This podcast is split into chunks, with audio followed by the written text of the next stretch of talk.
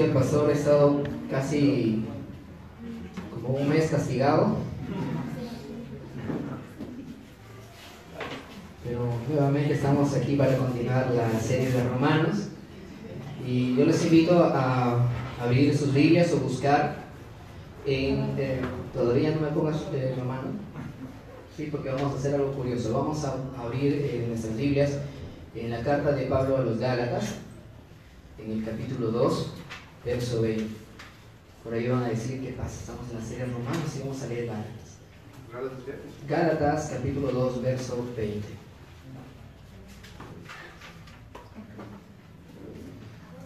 ¿Sí? Yo lo voy a leer en esta versión que tengo y ustedes me siguen con la vista.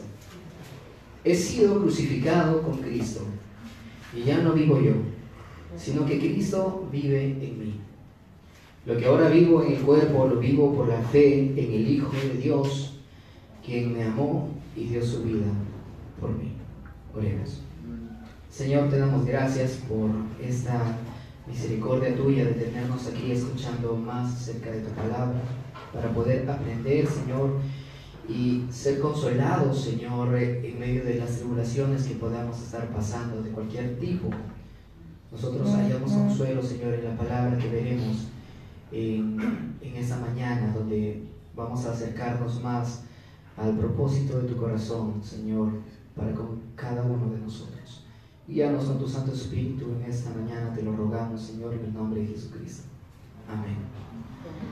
Hermanos, hemos pasado ya siete capítulos de la carta a los romanos y realmente la excelencia de la sabiduría de Dios se hace manifiesta de una manera más, eh, más excelente cuando entramos al capítulo 8 de, de la carta a los romanos. Esta carta va a unir muchos de los pasajes que ustedes conocen de otras de las cartas de Pablo, como la que ya hemos leído en Gálatas 2.20.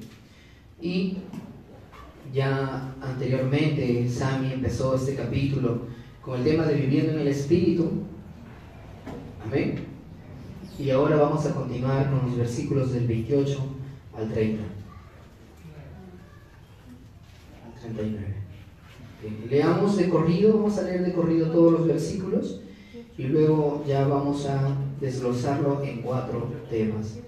Hermanos, esta mañana es, eh, tengo un gran reto y un gran peso encima al leer estos versículos porque podríamos hacer varios sermones de cada uno de esos versículos que estamos leyendo. Eh, vamos a leer en esta mañana. Estamos hablando de solo 12 versículos, 11 versículos creo, 11, pero podríamos hablar mucho de cada uno de, de estos. Vamos a dar lectura de forma de, corrido y luego ya lo hacemos pausado. Leamos, en la pantalla tenemos la versión NBI, ustedes de repente tienen otras versiones. Ahora bien, sabemos que Dios dispone todas las cosas para el bien de quienes lo aman los que han sido llamados de acuerdo con su propósito. Porque a los que Dios conoció de antemano también los predestinó a ser transformados según la imagen de su Hijo, para que Él sea el primogénito entre muchos hermanos. A los que predestinó también los llamó, a los que llamó también los justificó, y a los que justificó también los glorificó. ¿Qué diremos frente a esto? Si Dios está de nuestra parte, ¿quién puede estar en contra nuestra? El que no escatimó ni a su propio Hijo, sino que lo entregó por todos nosotros, ¿cómo no habrá de darnos generosamente junto con Él todas las cosas? ¿Quién acusará a los que Dios ha escogido? Dios es el que justifica.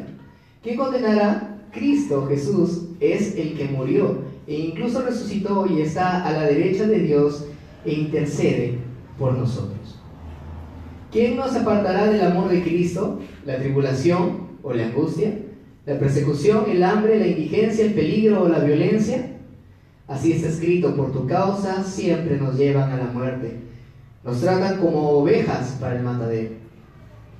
Sin embargo, en todo esto somos más que vencedores por medio de aquel que nos amó.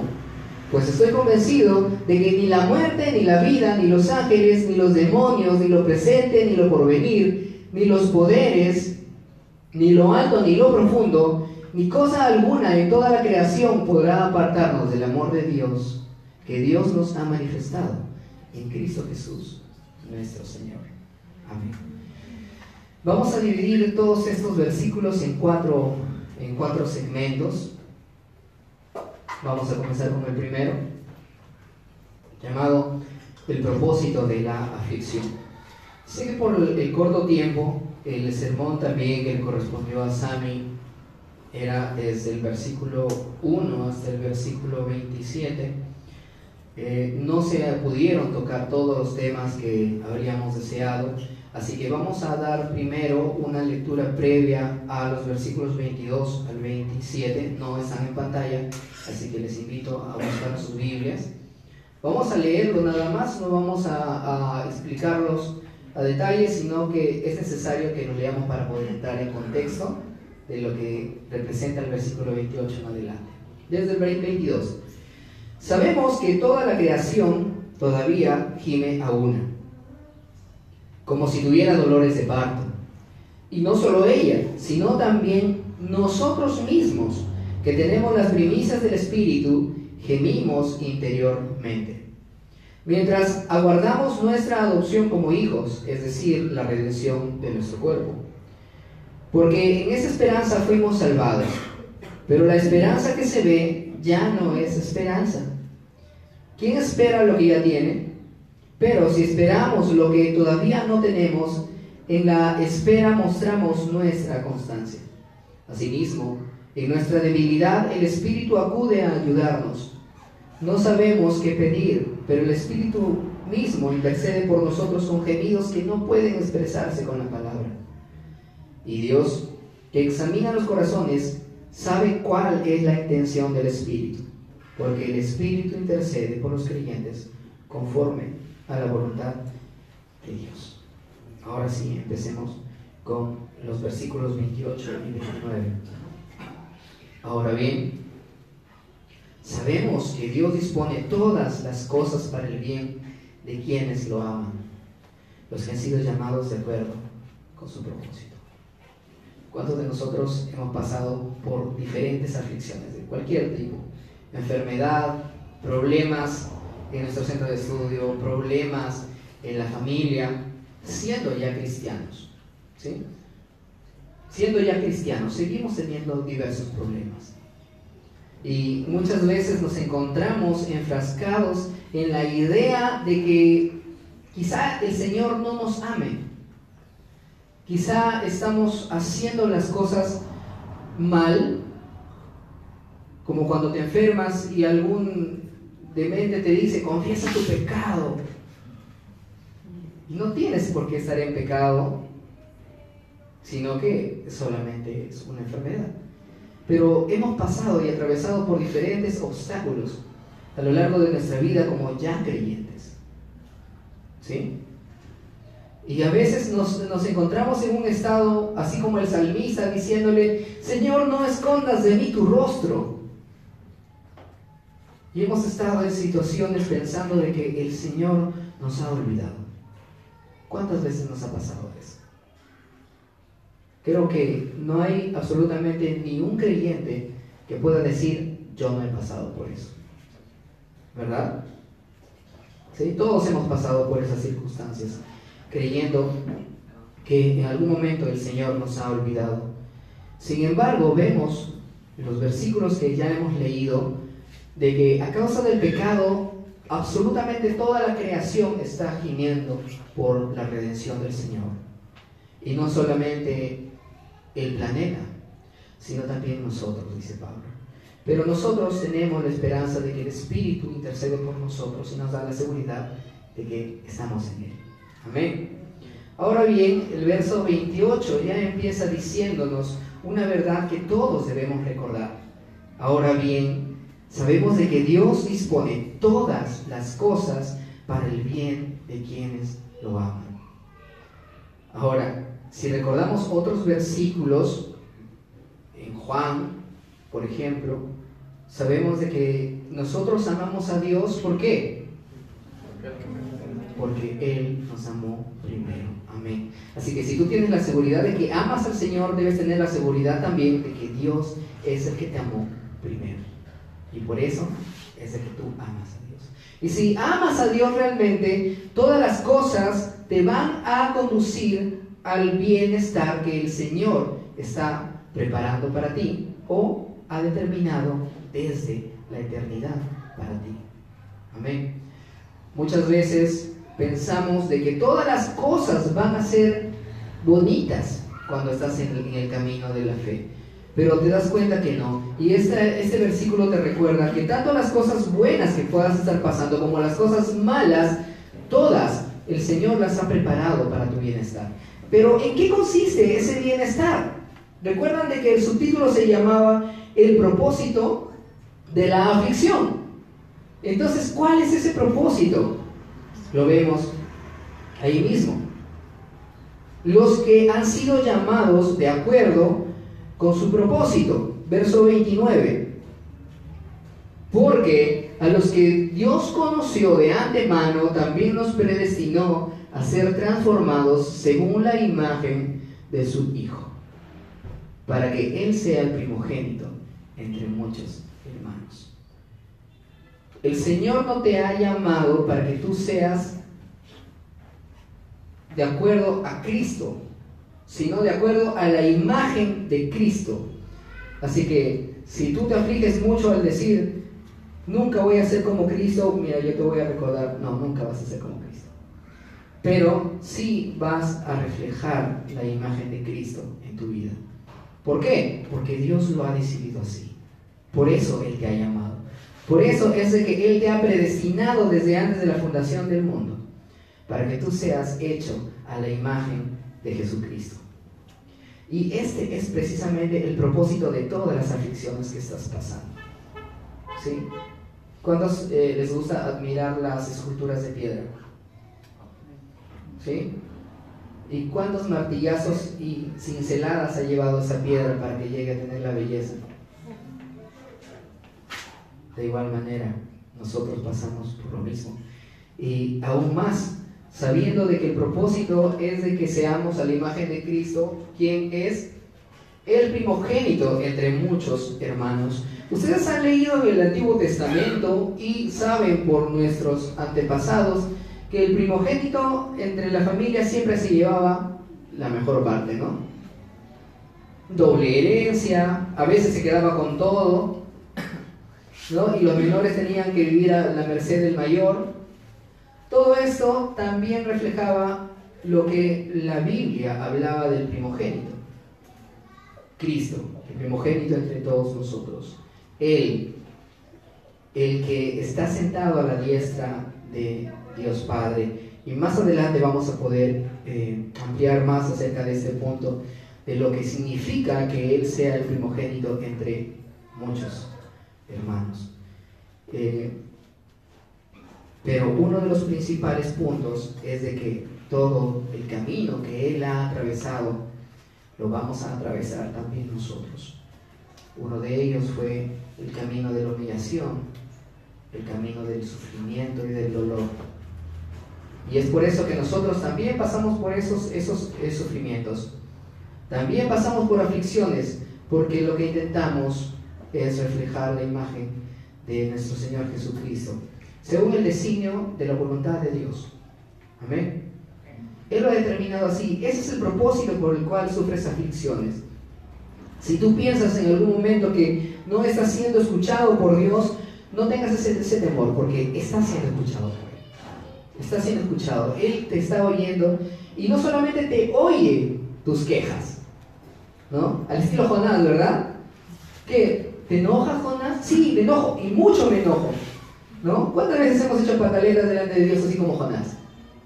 Pues el Señor no solamente nos escucha, sino además que Él ha determinado que esas cosas pasen para que nosotros oremos y para que nosotros nos conformemos más a la voluntad de Dios.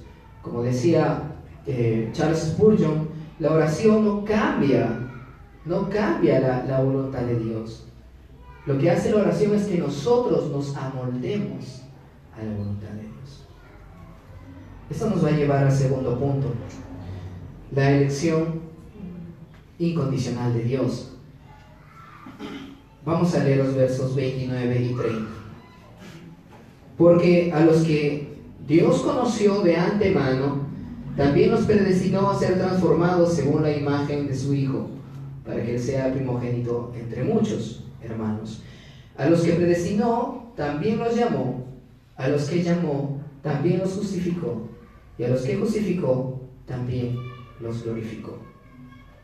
¿No les parece conocido el caso del verso 30 con la persona de Jesucristo?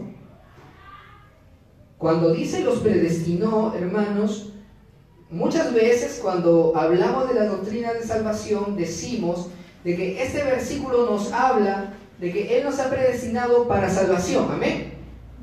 Y es verdad. Pero aún más allá, más profundo de que Él nos ha predestinado para salvación, Él también nos ha predestinado para la aflicción. ¿Por qué? Recuerden otros versículos en los que dice que el Cordero ya había sido inmolado desde la eternidad. No significa que haya muerto antes, sino que Él ya estaba decretado de que iba a venir a este mundo para morir por nuestros pecados. Amén. Entonces, al igual como Jesucristo estaba de antemano determinado que viniera a morir por nosotros y a sufrir por nosotros, así también nosotros fuimos predestinados para seguir ese mismo camino. También nos llamó a los que nos había predestinado. ¿Y a qué se refiere con también nos llamó? Primera instancia, la predicación del Evangelio. Los llamamos, ven, ven, ¿Sí? Hay el descanso en el Señor, ven tal cual eres. El que a mí viene no le echo fuera, ven, compra, come, bebe gratis del agua de vida eterna. Ese llamado en primera instancia. Sin embargo, ese versículo también nos habla de que el propósito eterno de Dios de ese sufrimiento no es secreto, sino que tú lo conoces. Él te llamó para que tú sepas cuál es, cuál es la voluntad de esa voluntad de sufrimiento. Tú lo sabes. Ahora, a esos que Él llamó, también los justificó. Te está dando garantías, hermano.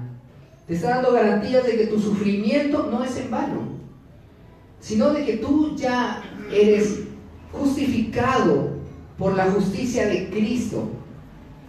Esa justicia que te es imputada sin hacer nada.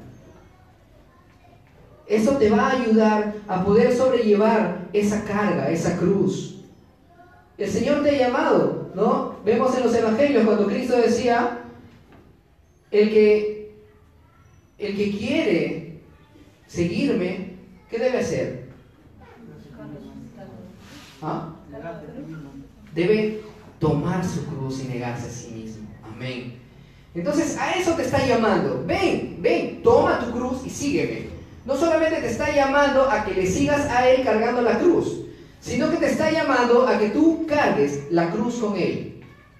Así que todas las aflicciones que estés pasando y que vayas a pasar, recuérdalas como esa cruz que representa que estás encaminándote a ser según la imagen de Jesucristo ya estás justificado. Ya no tienes que preocuparte de que si estás cumpliendo los estándares, de que si, si en verdad voy a lograrlo para poder ser salvo, sino más bien que lo estás haciendo porque ya has sido justificado por Dios. Ahora, según el, el, el misterio de la piedad, dice que Jesucristo también fue justificado, ¿verdad? ¿Y en qué se mostró su, justificación? ¿Recuerdan? ¿Qué acto en la vida de Jesucristo mostró que Él era justo? Les doy una soplada. No permitirás que, tu santo vea corrupción. ¿Cómo justificó Dios padre a su hijo. ¿Nadie se acuerda? Levantándole, levantándole de los muertos. Amén. Así fue justificado. ¿Sí? Eh, la resurrección de Cristo nos da la muestra de que Él era justo. Y luego de resucitar, Él fue llevado arriba en gloria. A los que justificó, también los glorificó. Recuerden de que Pablo utiliza estos términos como si ya hubiera sucedido en pasado. ¿Por qué? Porque ya sucedieron en Cristo. En Cristo sucedieron todas estas cosas. Y tú estás en Cristo. Entonces ya estás glorificado en Él. Sin embargo, recordando los versículos anteriores que hemos leído del 23, 24, nosotros estamos esperando la promesa de la resurrección de nuestros cuerpos. Amén. Cuando Cristo vuelva por segunda vez y sea todo consumado. Amén. Sin embargo, ahora tú puedes tener esa seguridad de que tú has sido predestinado, llamado, justificado y glorificado en Cristo. Amén. Por eso es que Pablo lo puede decir con esa, con esa seguridad. Parte 3. Dios está de nuestra parte. Amén.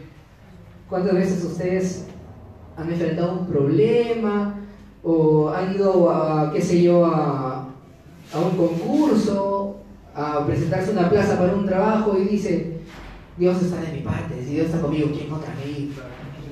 Vamos a entenderlo mejor. Versículos 31. ¿Qué diremos frente a esto? Si Dios está de nuestra parte, ¿quién puede estar en contra nuestra? El que no escatimó ni a su propio Hijo, sino que lo entregó por todos nosotros. Este versículo, hermanos, quisiera que lo vean claramente. Lo entregó por todos nosotros. ¿A qué lo entregó? A la muerte. Amén. El Padre entregó a su Hijo a la muerte. ¿Recuerdan las palabras en el monte de la transfiguración? Ese es mi hijo amado en el cual yo me complazco. No existe un tesoro más grande para el Padre que su propio Hijo. Pero estuvo dispuesto a darlo a la muerte para que nosotros podamos ser salvos. ¿Cómo podríamos dudar entonces de esa salvación tan grande? ¿Podrías? Si recuerdas que tu salvación costó la vida de el Creador, ¿cómo podríamos dudar de que el Señor nos tiene en sus manos? ¿Cómo no habrá de darnos generosamente juntos con Él todas las cosas encima? No solamente de que vas a ser salvo y que te va a dejar por ahí con vida eterna, andando a, como puedas, ¿no? Sino de que Él te va a tener en su casa. Te va a dar generosamente, te va a compartir su reino. Su reino donde el primogénito es el dueño y administrador de todo, nuestro Señor Jesucristo. Amén. Por eso dice que es el primogénito. Él es el dueño de la herencia. Nosotros somos coherederos con Cristo. Verso 33. ¿Quién acusará a los que Dios ha escogido? Dios es el que justifica. ¿Quién condenará a Cristo? Jesús es el que murió e incluso resucitó y está a la derecha de Dios e intercede por nosotros. Aquí vemos un pequeño detalle de, la escritura de Pablo, algo bastante curioso que no va acorde con nuestra forma de hablar a veces. Cuando alguien te acusa, delante de un juez, ¿qué es lo que tú necesitas? Un abogado. O sea, necesitas alguien que interceda por ti, ¿verdad? Entonces debería estar escrito así. ¿Quién acusará a los escogidos de eh, los escogidos de Dios si Cristo es el que intercede por ti? ¿No?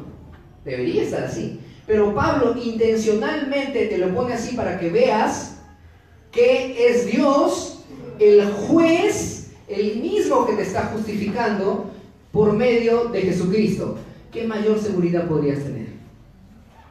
Si dudas de repente, tengo un abogado y el abogado por más de que interceda por mí, si el juez determina que soy culpable, seré culpable. Pero ¿qué tal si es el juez mismo el que te está justificando? ¿Tienes alguna duda de que vas a perder el juicio? ¿No? Por eso nuestros políticos compran a los jueces, ¿no? ¿Sí? No compran abogados, compran fiscales y compran jueces. ¿Se han dado cuenta de eso, verdad? De igual manera. Más seguridad ya no se puede tener, sabiendo de que el juez es el que te justifica. Todos compareceremos ante el tribunal de Cristo y el mismo juez es el que nos ha justificado. ¿Y quién nos va a condenar? ¿Quién nos va a condenar? Si Cristo es el que murió. ¿Por qué dice esto Pablo? ¿Por qué Pablo dice si Cristo es el que murió? ¿Por qué? Porque Él recibió la condena. Él recibió la condena que tú mereces. Entonces, ¿quién te va a condenar a ti si la condena ya fue cumplida? Es Él. Incluso resucitó. Y está a la derecha de Dios e intercede por nosotros. O sea, encima, ¿quieres abogado? Ya, tienes abogado. El juez y el abogado están de tu parte. ¿Tienes más seguridad? No se puede tener más seguridad. Y el último punto más que vencedores, seguros en Cristo. ¿Quién nos apartará del amor de Cristo? ¿La tribulación o la angustia? ¿La persecución? ¿El hambre? ¿La indigencia? ¿El peligro o violencia? Pablo se ha preocupado por poner varios detalles como para que tú te, no, te, no, no te quedes sin imaginarte nada, ¿no? Cualquier cosa que te puedas imaginar, ponle la lista. No importa.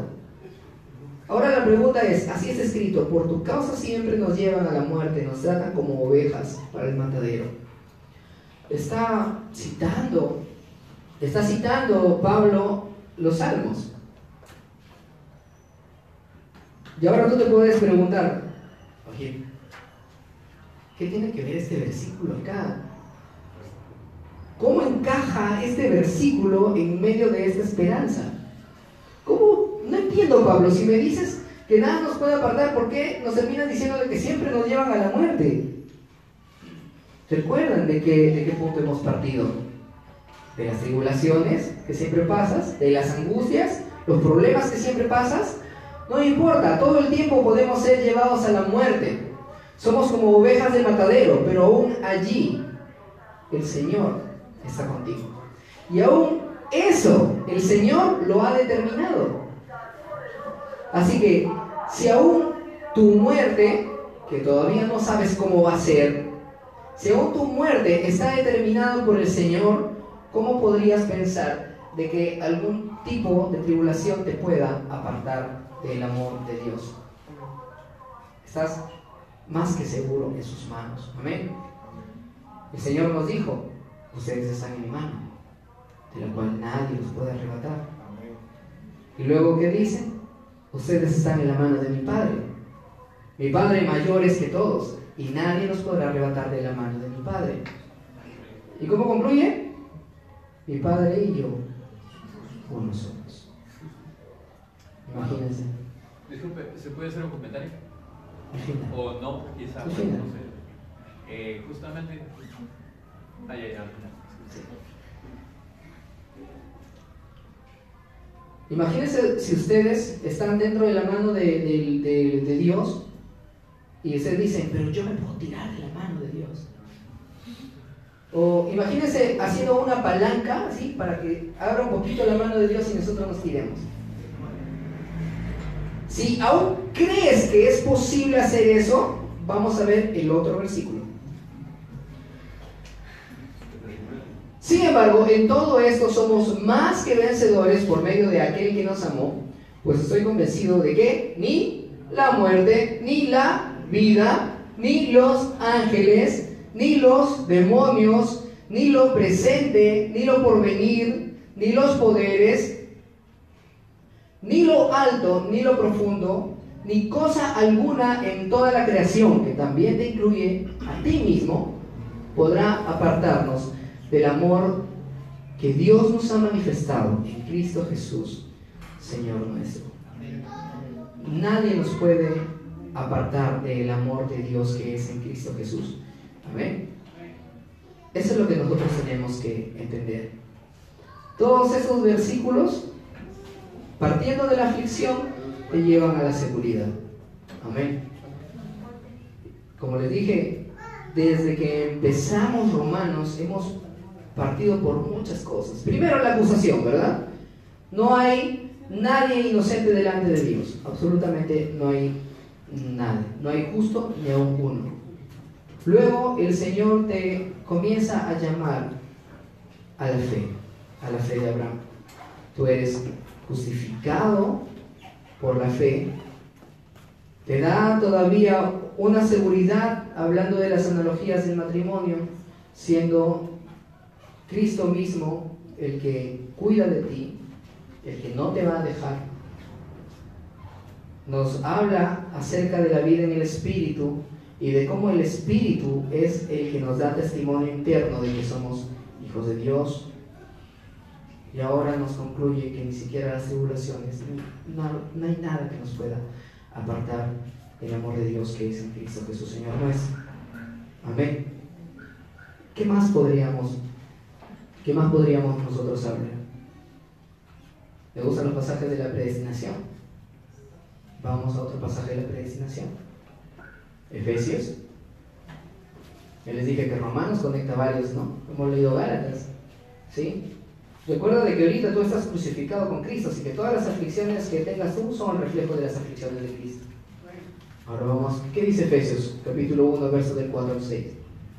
Adrede le he quitado los numeritos de los versículos para que lo leamos de corrido. Porque una carta se escribe de corrido, ¿no? Entonces vamos a leerlo de corrido a ver qué tal, qué tal suena. Dios nos escogió en Él antes de la creación del mundo, para que seamos santos y sin mancha delante de Él. En amor nos predestinó para ser adoptados como hijos suyos por medio de Jesucristo según el buen propósito de su voluntad, para la alabanza de su gloriosa gracia que nos concedió en su amado. Hermanos, el propósito de la predestinación no es la exaltación del salvo. No creas ni siquiera por un momento de que tú hiciste algo que valga la pena para que Dios te salve. Absolutamente nada. No es que Dios viera en el futuro algo bueno en ti, digno de rescatar y por eso te escogió. El centro de esta predestinación, el objeto primario de que el Señor te eligiera, es su amor. En amor nos predestinó. La mayoría de nuestras versiones, en amor es un versículo y abajo dice nos predestinó. Y si lo lees por separado, no entiendes el propósito de la, predestinación. Pero cuando lo lees junto, te das cuenta en amor nos predestinó. El centro de la predestinación es el amor de Dios que nos ha tenido. ¿En quién? En Cristo, que nos concedió en su amado, en su amado Jesucristo. Y nosotros estamos ahora en Él. Amén. Así que en esta mañana, yo quiero que te vayas con esa seguridad de que no hay nada que te pueda separar del amor de Dios. Tú estás en Cristo. Eres parte de su cuerpo, que es la iglesia. Y eres la cabeza que está sobre todo. Amén. Entonces, ¿qué puedes temer? Puedes decir, como el salmista, no temeré, aunque millares de gente me rodee. Amén. Puedes decir, no temeré al hombre, también como el salmista. Aunque ande en valle de sombra de muerte, no temeré mal alguno, porque tú estarás conmigo.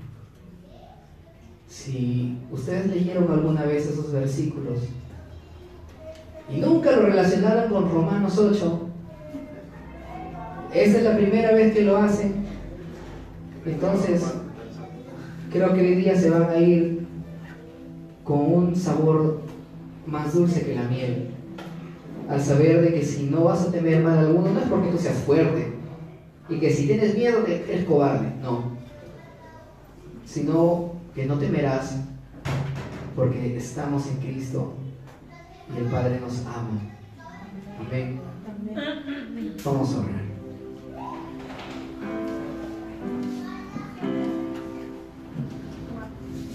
Gracias te damos, Señor, por esa seguridad que nos das de que estamos, Señor, en ti.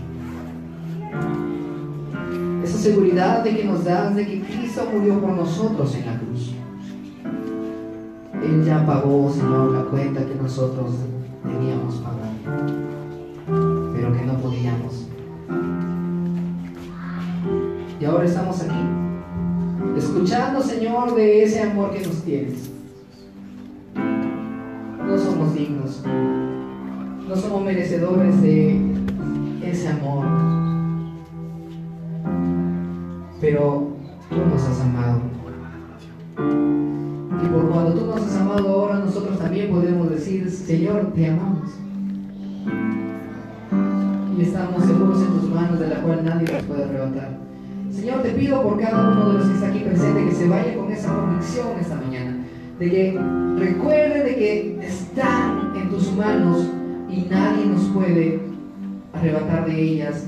No hay nada que nos pueda separar de tu amor que es en Cristo Jesús. Señor, así como cuando tenemos algún accidente o algún golpe, no todo el cuerpo se daña, Así, Señor, de aflicción que otros. Hay hermanos que están pasando por tiempos angustiosos y otros, en cambio, podemos tener tranquilidad. Sin embargo, todo el cuerpo se duele y todo el cuerpo sufre. Haznos entender, Señor, de que las aflicciones de nuestros hermanos también son. Los problemas de nuestros hermanos también son parte de la cruz que debemos cargar. Ayúdanos a cargar esa cruz con amor. Que podamos cargar esa cruz con entrega, Señor. Así como Cristo. Como dice en Filipenses también, que todos tengamos esa disposición que tuvo Cristo, que siendo Dios, tomó esto como algo que aferrarse, sino que se entregó y tomó forma de siervo.